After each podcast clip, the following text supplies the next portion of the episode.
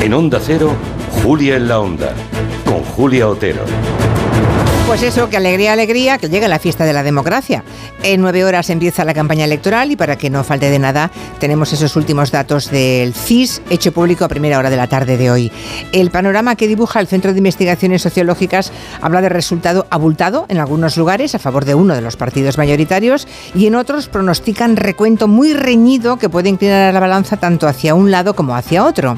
En términos globales, dice el CIS que el PSOE sería el partido más votado, con un 31,7% de los sufragios frente al 27,3% del Partido Popular. Y aunque según este sondeo la izquierda conseguiría retener los gobiernos de Extremadura, Valencia o Castilla-La Mancha, podría perder los de Aragón o La Rioja. En el capítulo de éxito electoral inapelable, según el CIS, pues Ayuso estaría coqueteando prácticamente con la mayoría absoluta y Abel Caballero en Vigo, bueno, Abel Caballero se sale del mapa porque le suponen un 65% de los votos. Bueno, nadie olvide en todo caso que falta votar el día 28, pequeño detalle. Así que pronto sabremos si lo del CIS también llamado sistemáticamente el CIS de Tezanos, acierta o se columpia, como el resto de encuestas.